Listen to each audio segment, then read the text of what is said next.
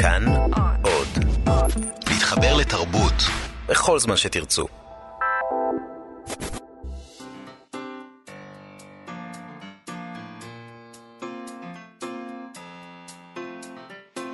מה שכרוך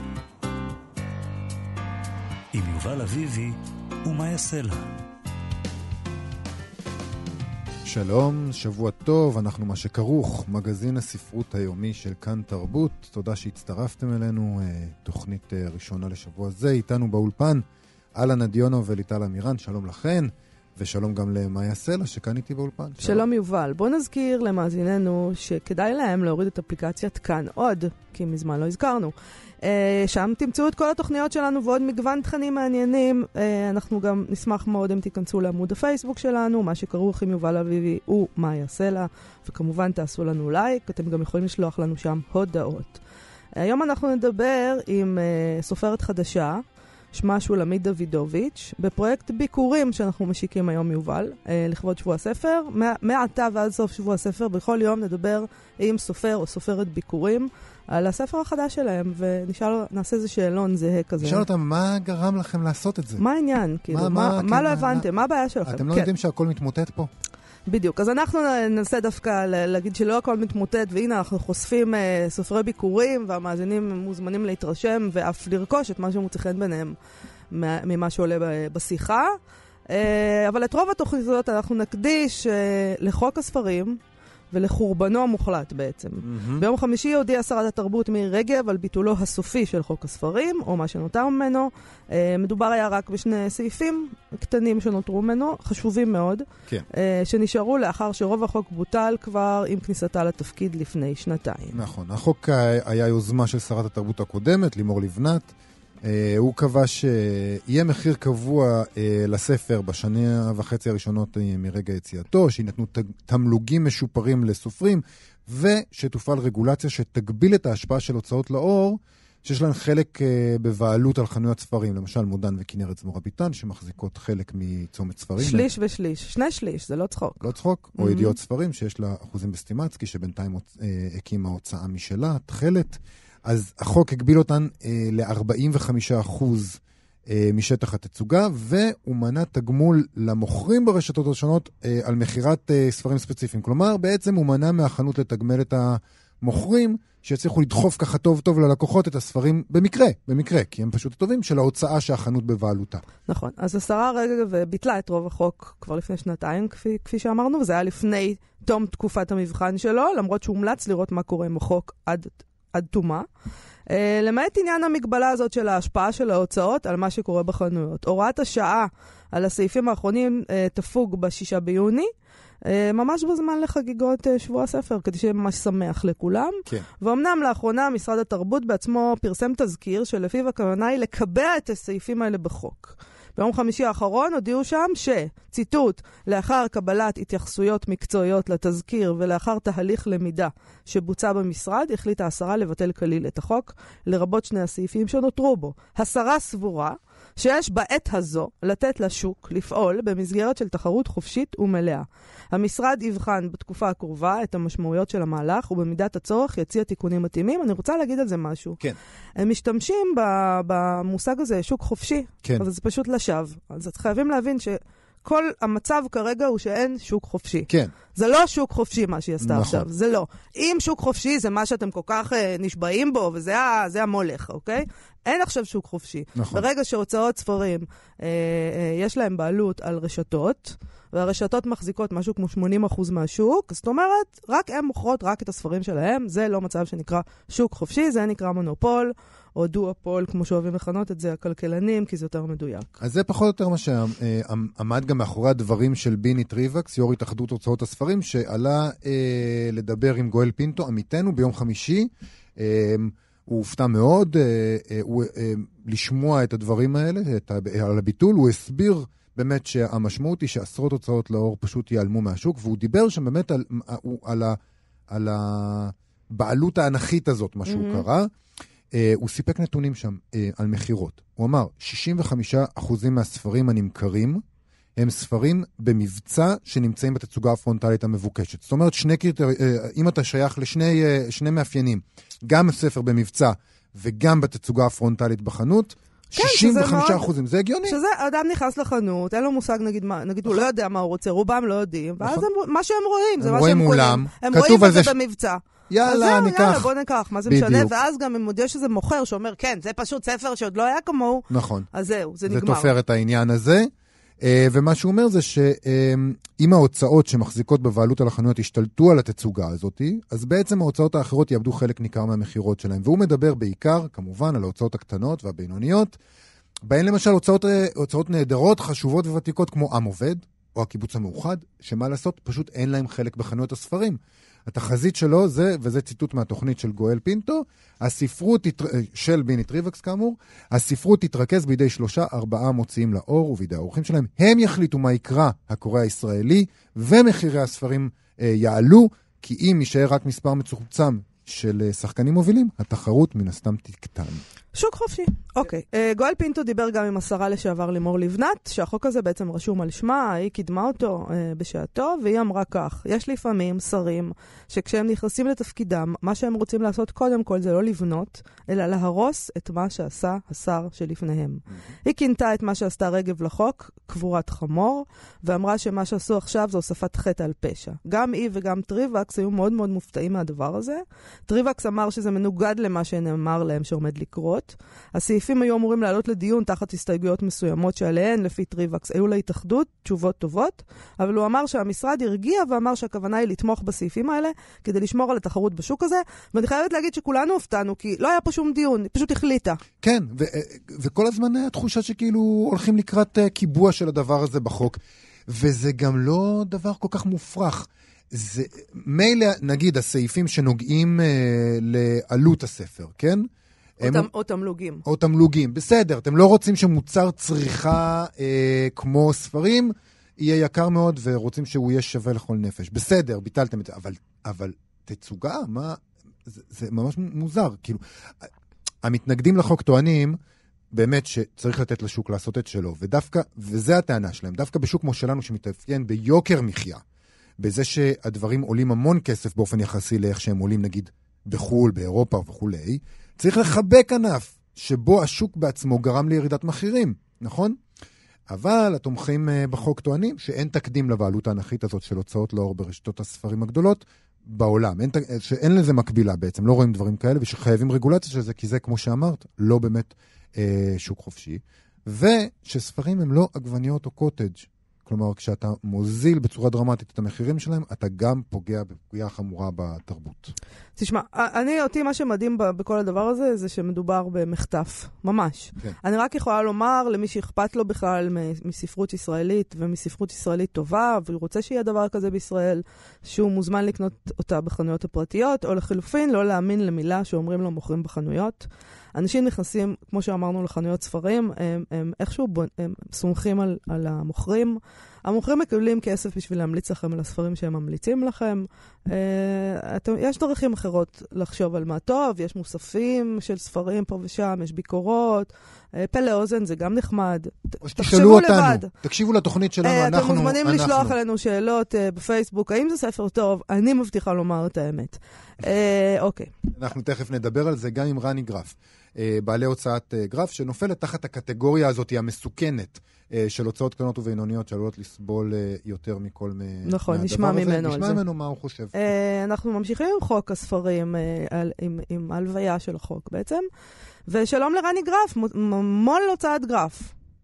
הלו. היי רני, היי. שלום לך. אה, נדמה לי שאתה כמונו הופתעת מהביטול הסופי של חוק הספרים, או שאני טועה? Uh, האמת הופתעתי מאוד, כי רק לפני חודש עיתון הארץ uh, המהולל שלח uh, שאלה למשרד התרבות, שאל אם יבטלו את שני הסעיפים האחרונים, שזה בעצם היה בסך הכל צריך לחדש אותם, חתימה של שרת התרבות ותו לא. כן. Uh, אמרו להם שאין כוונה לבטל, והנה ביום חמישי האחרון מסתבר שהעולם כמרקחה. אז מה- למה, איך אתה מסביר את זה? למה זה בוטל?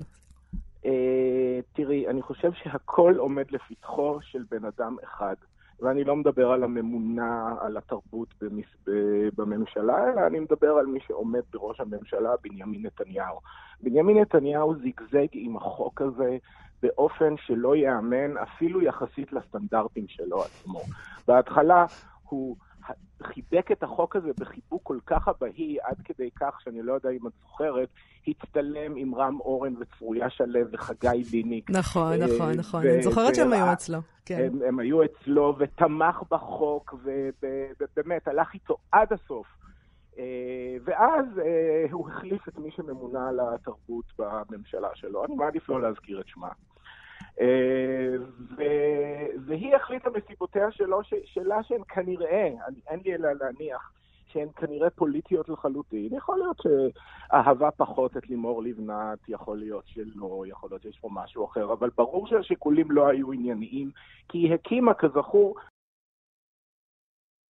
ואח חברי הוועדה שישה היו בעד להמשיך את החוק במלואו עם כמה תיקונים, ורק אחד שהיה מינוי אישי שלה היה נגד. אה, ואז, בניגוד לחוק, היא גם הסתירה את החוק הזה, היא לא הראתה אותו, היא לא הראתה את דוח הוועדה, אלא בבוקר הדיון בוועדה, ממש שעתיים קודם, כדי שאף אחד לא יוכל לראות מה כתוב שם, ואז, בניגוד לקודמתה לתפקיד, שדאגה להגיע לכל ישיבה של ועדת החינוך ולשלוט בחומר ולראות שהיא יודעת על מה היא מדברת, היא בכלל לא הגיעה לדיון, שלחה שניים ממלחכי הפנקה שלה, שאפילו הם, אני חייב לומר לזכותם, היו נבוכים כששאלו אותם שאלות קצת יותר מדי קשות. תגיד, אבל אתה מדבר על מניעים פוליטיים. אתה, נכון. מה, מה, איזה... לימור לבנת, זה הדבר כן, שעוד רודף אותה, היא כבר, מה, היא כבר שנתיים שרה. וכאילו, איך, איך אה, ננקום בלימור לבנת, נבטל את זה שלמוכרים אסור להעמיד... אני לא חושב שזה רק זה. אז מה זה עוד? אני חושב שכך זה התחיל, אבל בסך הכל זה מצטרף לאג'נדה הפוליטית של אותה שרה. Uh, האג'נדה, ה... בואי נגיד, לא פוליט, בוא נגיד לא פוליטית, אלא פופוליסטית, של להביא תרבות זולה לעם.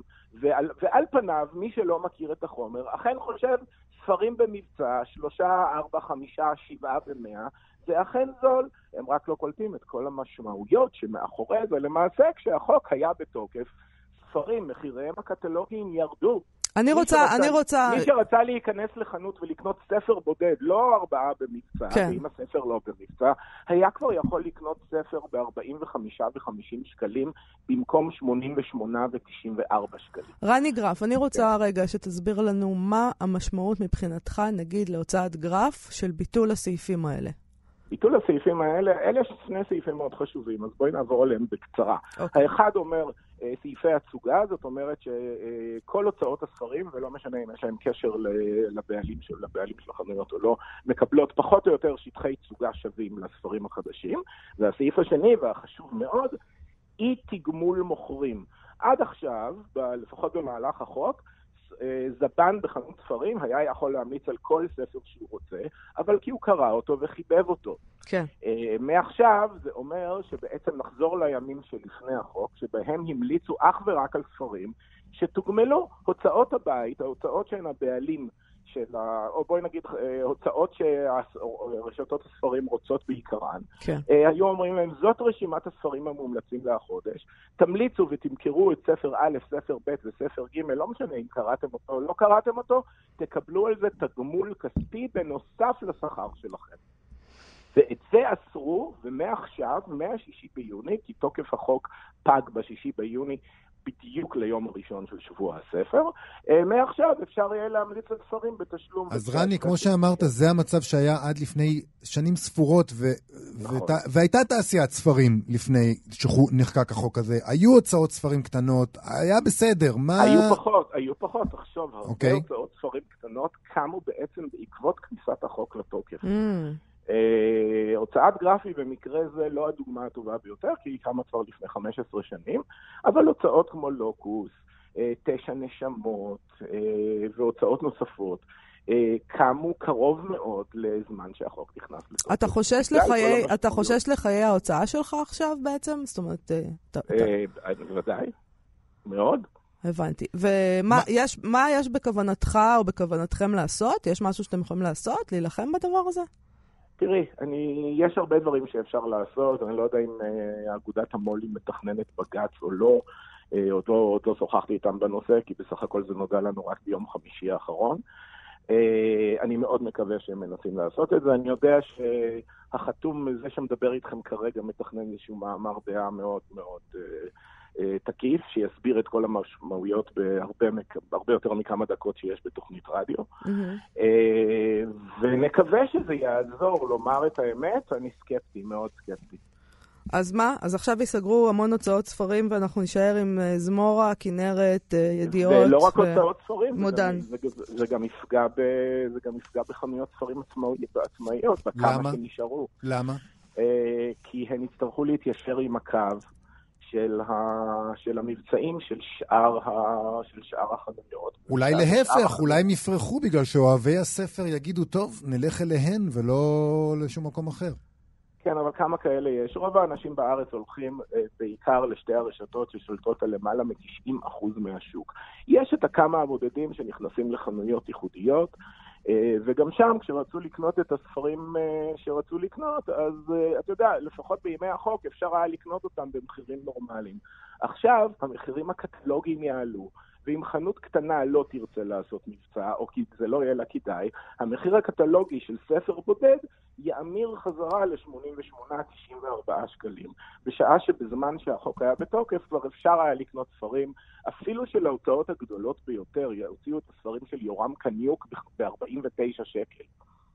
ממש על ההתחלה, ימים אחרי שהחוק נכנס לתוקף. אני רוצה רגע לחזור איתך, אה, ברשותך בוא ניכנס לכיס שלך. אה, לשלוש שנים האחרונות, לשנה האחרונה. אה, כן. אתה הרגשת כמו"ל יותר טוב בזכות, עזוב רגע את התמלוגים לסופרים ואת המחירים הקטלוגיים, שזה דברים שבוטלו באמת לפני זמן יותר רב, נכון. ואפשר אולי איכשהו באיזשהו תעלול פנקסני להצדיק את הביטול שלהם. בקשר, בקשר לתצוגה, בקשר להמלצות מוכרים, אתה הרגשת את זה כמו"ל, כמי שמוכר ספרים? זה היה תלוי. תשמע, למזלי, יש לי שתיים, שלוש סדרות נוער מאוד מצליחות, וברגע שהן מאוד מצליחות מסחרית, אז לחנויות כדאי להציג אותן. אז mm. שם לא הרגשתי את זה. אבל כשהוצאתי ספרי מקור, והוצאתי בשלוש השנים האחרונות שלושה ספרי מקור, אז שם, למרות שחלק מהם קיבלו ביקורות נפלאות, אני בהחלט הרגשתי שהם לא מקבלים את הדחיפה שספרי מקור של הוצאות גדולות כן מקבלים. כי הם לא יושבים על המדף בעצם? כי הם לא בתצוגה? מה... כי הם נמצאים בתצוגה צדדית. אוקיי. כי הם נמצאים בצוגה צדדית, או שמים את זה על הגב, ולא... בסופו של דבר, אנשים נכנסים לחנות, מה שיש על השולחן זה מה שהם קונים, זה, זה הסיפור פה. בדיוק, המבחן שלי, כשאני רוצה לראות אם ספר שלי רואים אותו, אני נכנס לחנות, אני לא אומר מי אני, ואני מנסה לצוג את הספר כמה שיותר מהר בעין. כן. וכשזה לא קורה, זה רע. אבל... אה, הרגשתי את זה יותר בשנים האחרונות. אחת הטענות היא שיש פה יותר מדי ספרים שיוצאים לאור. אה, ואולי שטחי התצוגה יהיו יותר, אה, אה, אם הם היו יותר פנויים, היו פה קצת פחות ספרים. אבל הם, אבל הם לא היו יותר פנויים, כי חנויות הספרים, בנוסף לתצוגת ספרים, החליטו מטעמן, בצדק או שלא בצדק, להציג גם הרבה הרבה דברים אחרים שלא קשורים לספרים. תיכנס היום לחנות ספרים גדולה ששייכת לאיזושהי רשת, תגלה שם גם עטים צבעוניים, כלי כתיבה, דיסקים.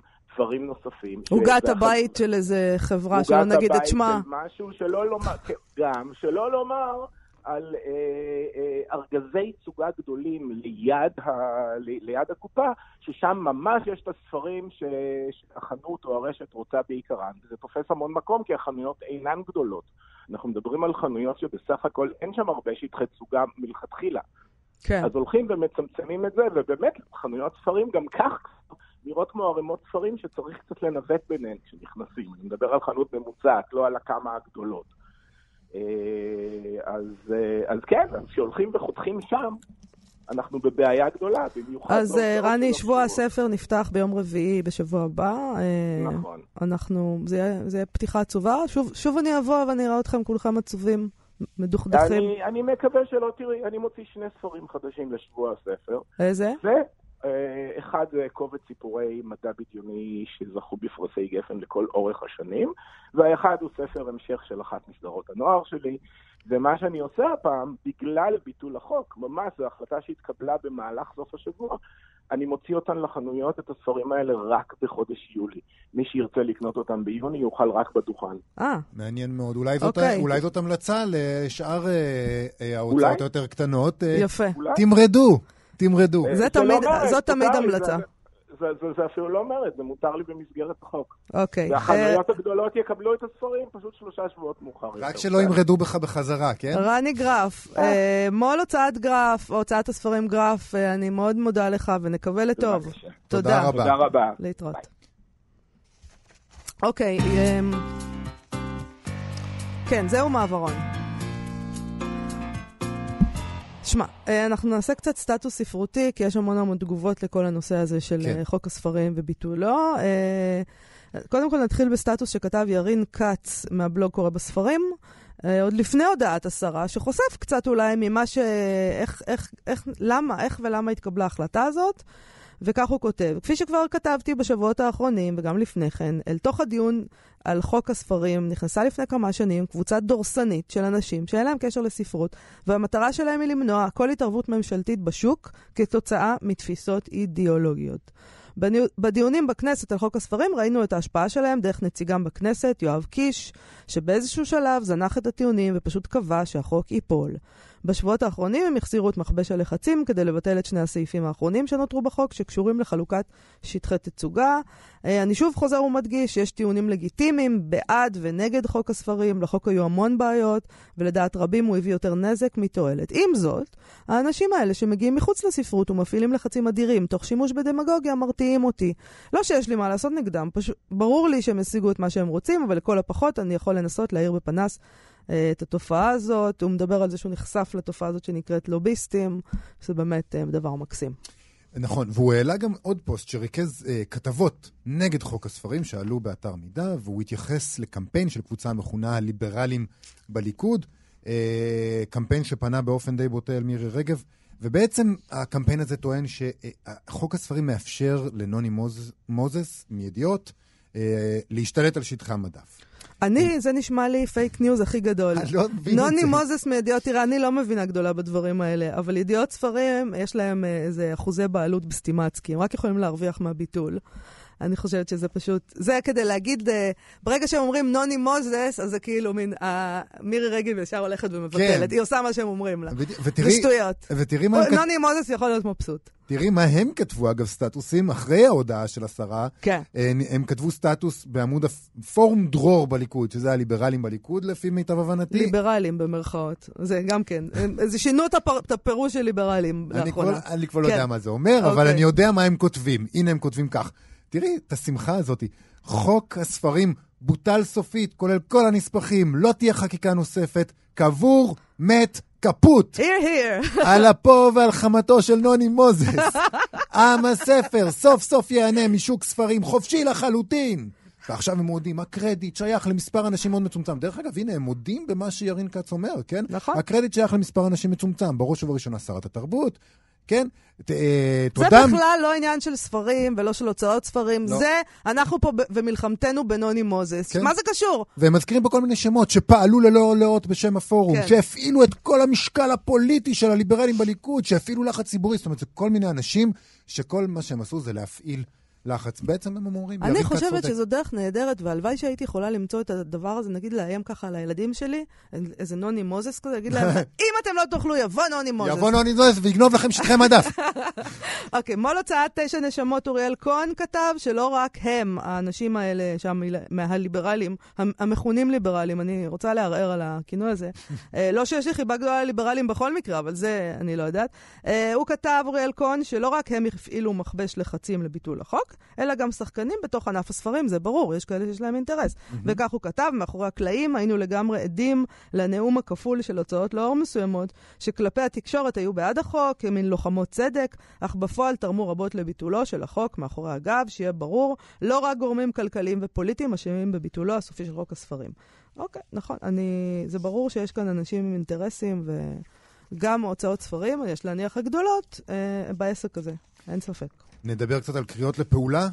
אה, אנשים אה, שונים אה, ניצלו את ההזדמנות כדי לתת ככה קריאת כיוון, מה צריך לעשות. למשל, העיתונאי עמרי חורש כתב סדרת המלצות קנו רק בחנויות קטנות ופרטיות, אל תבחרו לפי המלצות מוכרני הרשתות, קנו באופן ישיר מההוצאות, קנו ספרי מקור, אה, המליצו לחברים ומשפחה ועודדו אותם לקנות עותק מספרים שאהבתם, אה, קראו ספרות אחרת שונה, זאת שמאתגרת את מה שאתם מכירים וחושבים.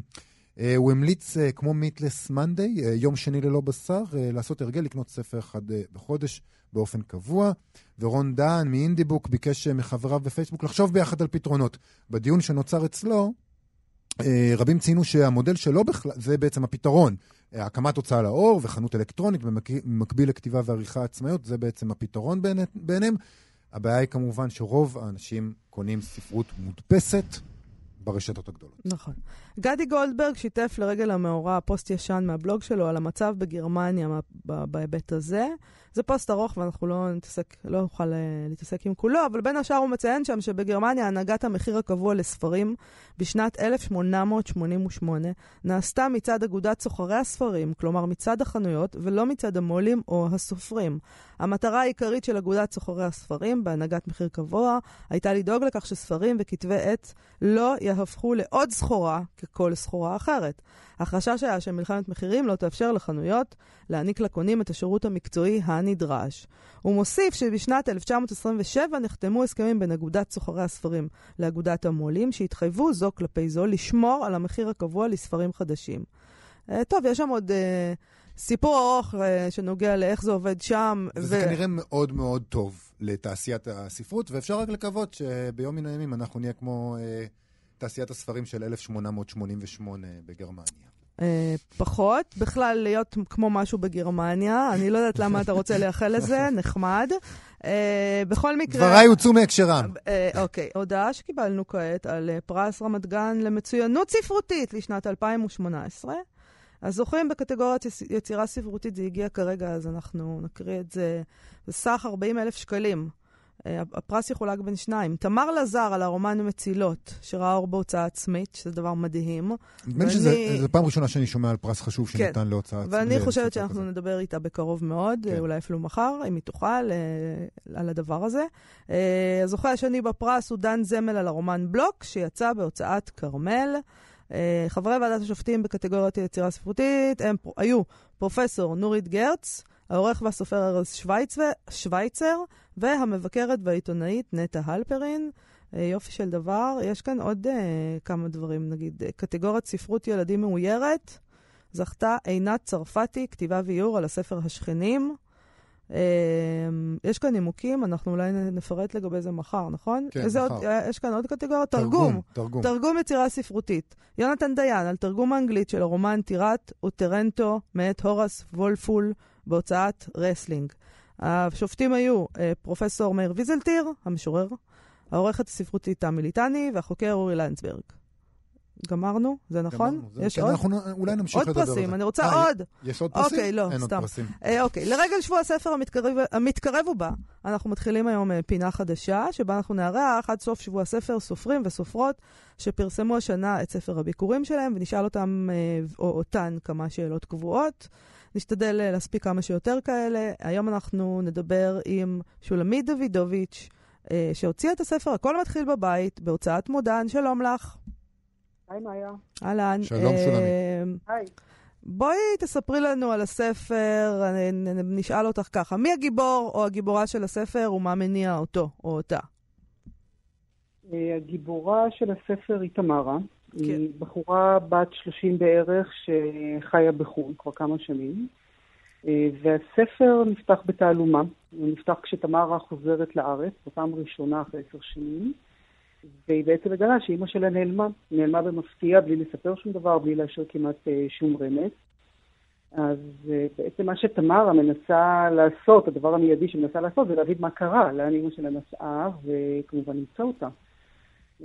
מיד כשתמרה מגיעה, היא פוגשת צלמת בשם אלונה. היא בחורה בגיל שלה בערך, שהיא שכנה של אימא שלה, ואלונה מצטרפת אליה לחיפוש ביחד עם, אה, יוצאות המסע הזה. אה, הרמזים שהן מגלות מובילים אותן לרוסיה ולרכבת הטרנס-סיבירית. אה, הרכבת הטרנס-סיבירית, זה מסעיר את הדמיון. תמיד. זה מאוד מסעיר את הדמיון, ואני בטוחה שאת, זה בדיוק הרכבת שכל אחד רצה לעשות את המסע עליה ולא עשה. נכון, נכון. לגמרי. לגמרי, זה החלום. אז חלום שלא ידעתי שיש לכם. ואני עשיתי את המסע הווירטואלי הזה וחזרתי כדי לספר עליו. Okay. אוקיי. Uh, הרכבת הטרנס-סיבירית זו רכבת שחוצה את כל סיביר ונסיעה רצופה שנמשכת שבעה ימים. עשית את זה באמת? לא, לא עשיתי את זה uh, עם הסתייגות קלה, כי לא עשיתי את זה בפועל, את הנסיעה שנמשכת שבעה ימים, אבל אפשר להגיד שאני נסעתי ברכבת הזאת בדמיונות ובחלומות שלי יותר שנים ממה שנמשכת הנסיעה האמיתית כמו שהיא. אוקיי, אז תגידי אה, לנו משהו, בבקשה, נעבור לשאלה הבאה. הספר כן. הזה, למי הוא מוקדש, אם הוא מוקדש למישהו ולמה? כן, הספר הזה מוקדש לאיילת. אה, ובתחילתו רשומה ההקדשה, איילת, שמתחילה באלף ומסתיימת בתף. איילת היא בת הזוג שלי, וממש ממש לפני אה, שבוע וקצת אנחנו חגגנו 25 אה, שנים של חיים משותפים. וואו, מזל טוב. כן, הרבה זמן. איילת מאלף ועד תף, זה יפה. ממש יפה. כן. ואחרי מספר השנים המדהים הזה, כמו שאפשר להבין מהקדשה, בשבילי עדיין הכל. יפה מאוד. אה, את מי את אוהבת, איזה דמות את אוהבת בספר ואת מי את שונאת? קצת קשה לי אה, לענות על זה, כי ברור שיש לי הרבה תחושות ותחושות מורכבות כלפי הדמויות, אבל זה לא עבר שנאה באופן רגיל. אבל בכל זאת ביליתי איתן הרבה מאוד זמן. אני אוהבת כמובן את תמרה, אני אוהבת את אלונה, אני אוהבת מאוד את uh, חנה, שזו דמות שמופיעה בשלב קצת מאוחר יותר של הספר, זו סבתא של תמרה, והיא בעצם, זה החלק של הזיכרונות שתמרה נזכרת במהלך המסע, מופיע שם הסיפור של אה, סבתא שלה. אמ, אז, אה, אז כן, אז אני כמובן אוהבת דמויות בספר. ולשנוא, אני חושבת ש... פה זו פינה קצת יותר קשה לצאת ממנה, כנראה שאף אחד... את לא, לא חייבת, לא חייבת לשנוא אף אחד כן. שם. אז אנחנו... לא- אז לא נשאל שאלה אחרת. אה, עד כן, כמה אוקיי. הדמויות בספר הן דומות לך? אמ, אני חושבת שכל אחת מהדמויות בספר, בכל אחת מהן יש משהו ממני. אה, וזה לא יכול להיות אחרת. זו איזושהי מערכת של אה, יחסי גומלין מאוד מיוחדת, כי הן לא אני והן לא דומות לי במובן המקובל, אבל כל אחת מהדמויות היא עשויה איכשהו מה-DNA שלי. וזה קצת, קצת דומה לילד שלך, שיש בו את ה-DNA שלך, אבל הוא לא אתה. זה סוג כזה של מערכת יחסים, ככה אני רואה את זה. וכמה זמן לקח לך לכתוב את הספר הזה? אמ, זה היה מסע די ארוך, בוא נאמר את זה ככה. כמו שאמרתי, נסעתי ברכבת הזאת הלוך ושוב די הרבה זמן, אה, אה, משהו כמו עשור, אני חושבת. אני יכולה להגיד להגנתי שזו לא הייתה נסיעה רצופה. Okay. אוקיי. בדרך ירדתי בתחנות, חייתי גם את החיים, תוך כדי גם. ויהיה עוד ספר?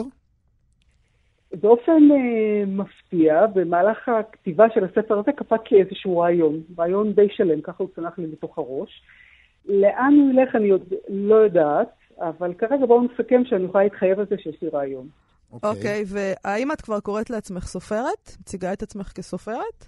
אה, למעשה כן, זה באמת לא קרה מיד, ואפילו לא שמתי לב שזה קרה, אבל אה, יצא שלפני כמה זמן עדכנתי משהו בפרופיל שלי בפייסבוק, ובלי לחשוב הרבה הוספתי פתאום גם את המילה סופרת.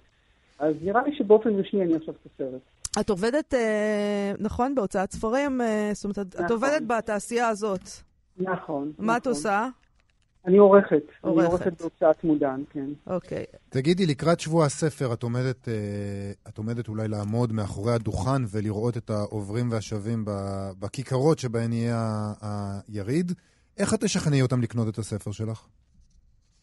למעשה, מתוקף העבודה שלי בהוצאת ספרים כעורכת, אז אה, כל שנה אני נמצאת.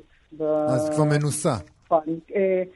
וכל שנה אני מגיעה כדי אה, להגיע, זה לא חלק מהתפקיד, זה חלק מההנאה שלי. אני מגיעה כל שנה כדי להשתתף בחג הזה ולספר על ספרים שערכתי. ובשבילי באמת תהיה תחושה מאוד מאוד מיוחדת שהפעם אני אעמוד עם ספר שלי, עם הספר שלי. ומה תגידי עליו? מה, תכננת כבר מה לכתוב בהקדשות? יש הקדשה כזאת? סופרים חושבים מה אני אכתוב? אה, יצא לי כבר לכתוב קצת הקדשות לקוראים פה ושם. אה, בעיניי, ספר, ספר טוב שאנחנו מתחברים אליו, אז הוא לוקח אותנו למסע, אל העולם שמתואר בו. והספר הזה ספציפית הוא גם מתאר מסע במרכז העלילה שלו.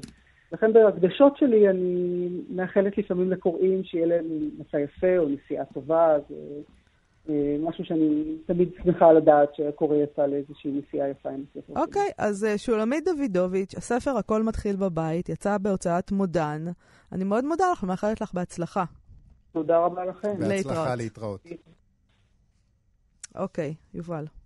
אנחנו נעבור הלאה. כן. Uh, אנחנו דיברנו על חוק הספרים, אז בואו נדבר על גריסת ספרים. אי אפשר לומר שזה לא קשור איכשהו. לא, לא, זה קשור. אוקיי, זו שאלה שמעלה אורנה קזין באתר חדש שהיא הקימה, שבו היא מפרסמת uh, מסות תחת השם איך להיות ושאלות אחרות.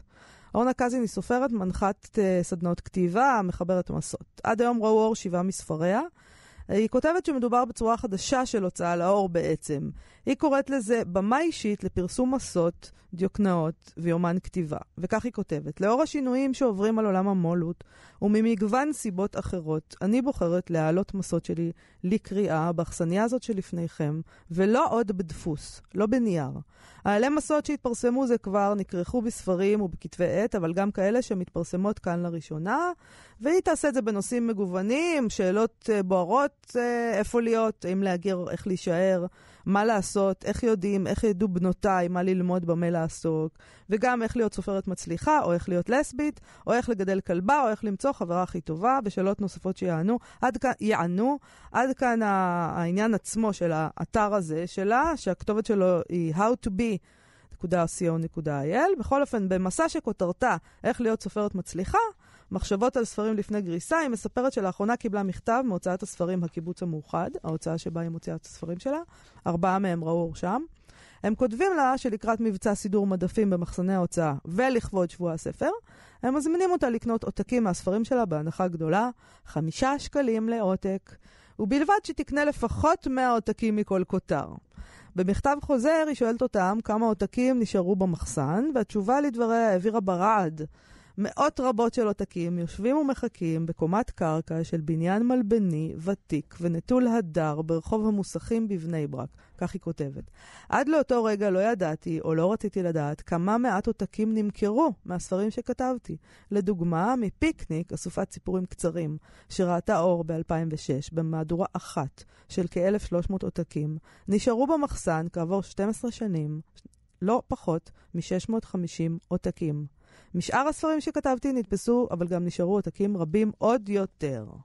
מה, ש, מה שאפשר להגיד לה אולי ש-650, אה, נכון? 1,300 פחות 650 זה 650. זה לא כל כך מעט בימינו, זה בסדר. אה, זה, זה בסדר גמור. 650 עותקים מספר ש... שכתבת, למכור 650 עותקים זה בסדר? זה איך זה שקורה, בסדר? זה מה שקורה, זה המספרים. זה אבל זה מספרים נוראים, זה לא בסדר. נוראים, אבל זה לא בסדר ברמה הגלובלית. ברור. אבל שזה תואם לשוק, זה לא איזה אשמת הספר, אשמת אה, הסופר. אשמת, טוב. אה, היא קוראת לזה אה, קניית הצלה, למה שהיא תעשה, כי העותקים האלה בעצם מיועדים לגריסה, מה שנשאר. אם היא לא תרכוש אותם, הם ייגרסו. היא כותבת שאין לה טענה לאנשי ההוצאה, וככה היא אומרת, במקום שבו גורסים ספרים, מפנים מקום על המדפים לספרים חדשים. זה הגיוני והיגייני. המחסן ברחוב הירקון בבני ברק יכול להכיל רק כמות מוגבלת של נייר כרוך, והיא תוהה איך עליה לחשוב על העותקים האלה שמעלים אבק במחסן. האם אוכל להפוך אותם מאבן מעמסה שאין לה הופכין לאבן שואבת? ובכלל, האם חשוב לי שלא יצאו מהמחסן גרוסים, פתיתים וקרעים, אלא בדרך אחרת, שלמים וכבדים? אה, אפילו אם יהיו בעלי משקל רק כמעצורים לדלת, האם העיקר הוא שיתפסו מקום בעולם, או לשון אחר, היא שואלת, איך להיות סופרת מצליחה? היא ממשיכה וכותבת ככה: כשג'ורג' אורוול מנה את ארבעת המניעים שלו לכתיבה, הישג במכירות לא היה אחד מהם. הוא דיבר על אגואיזם, על דחף אסתטי, על דחף היסטורי ועל דחף פוליטי. הוא דיבר על הרצון להיראות חכם, שידברו עליך, שיזכרו אותך אחרי מותך. על הרצון לשתף בחוויה שמרגישים שהיא בעלת ערך ואסור להחמיץ אותה.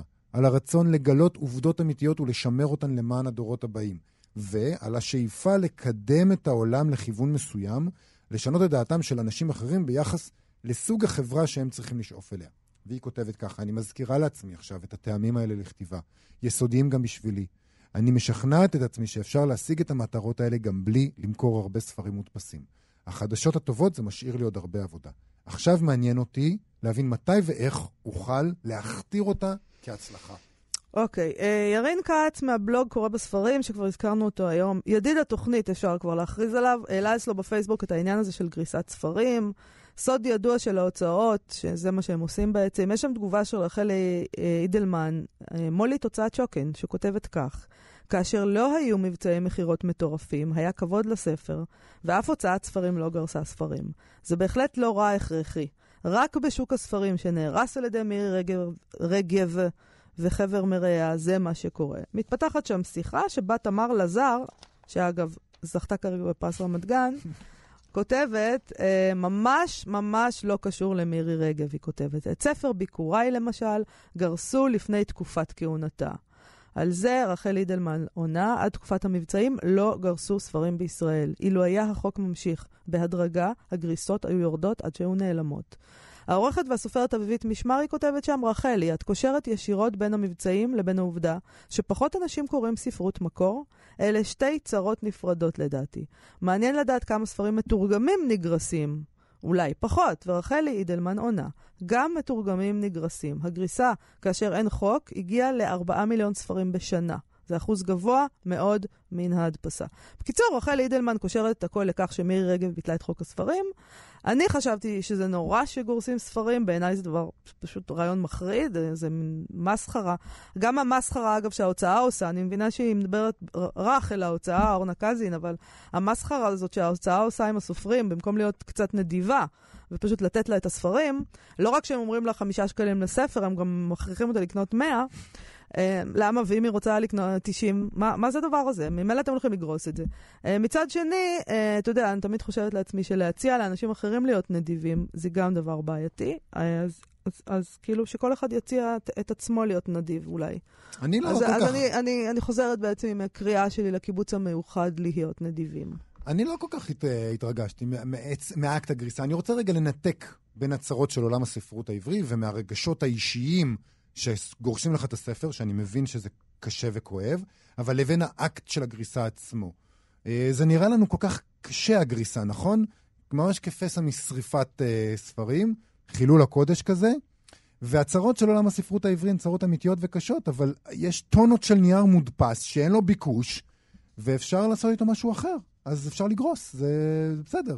וזה קשה לסופר, אני לא מזלזל בקושי, אבל אם יש 1,500 ספרים שאף אחד לא רוצה, ואפשר להשתמש בנייר שלהם במקום לכרות עוד דונם של יערות גשם, אם כי אני לא בטוח היום שזה יערות גשם, יכול להיות שזה משהו סינתטי היום בכלל, אבל בכל מקרה, לשם הדוגמה, אז יאללה, לגרוס. Uh, במקביל לגריסה אפשר להיות עצובים מאי קריאת מקור וממי זה שרת התרבות ומכל מיני דברים אחרים.